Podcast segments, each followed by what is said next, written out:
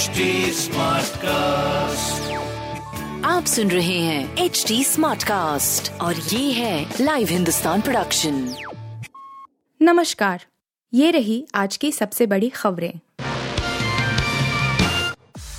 दिल्ली के बजट पर भी केजरीवाल सरकार और केंद्र में टकराव आप सरकार ने लगाए कई आरोप। दिल्ली के बजट के कुछ प्रावधानों पर केंद्र की आपत्ति के बाद इसे टाल दिया गया है। दिल्ली विधानसभा में बजट पेश करने के लिए मंगलवार का दिन तय था। बजट टलने से केंद्र और दिल्ली सरकार में नया टकराव शुरू हो गया है। इसे लेकर मुख्यमंत्री अरविंद केजरीवाल ने केंद्र पर निशाना साधा है। इस पर एल जी कार्यालय और केंद्रीय गृह मंत्रालय, माँ, ने भी प्रतिक्रिया दी है।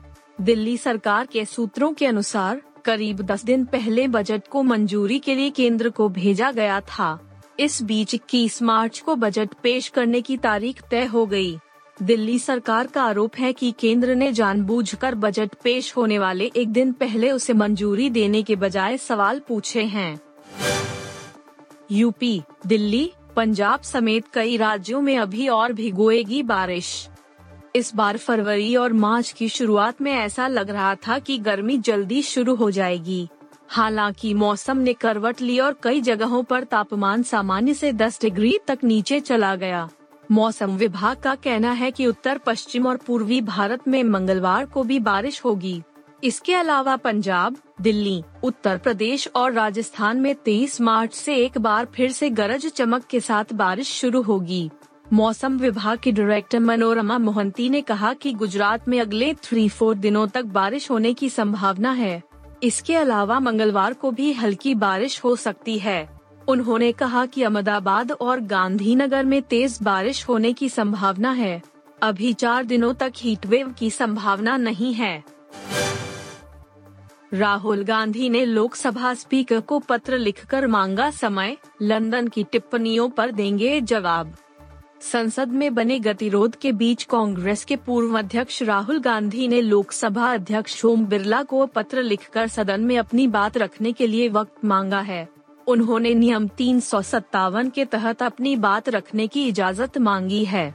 पार्टी सूत्रों के मुताबिक, राहुल ने इस सिलसिले में गत 18 मार्च को लोकसभा अध्यक्ष को पत्र लिखा है। इससे पहले राहुल ने 16 मार्च को लोकसभा अध्यक्ष से मुलाकात कर सदन में बोलने के लिए वक्त मांगा था।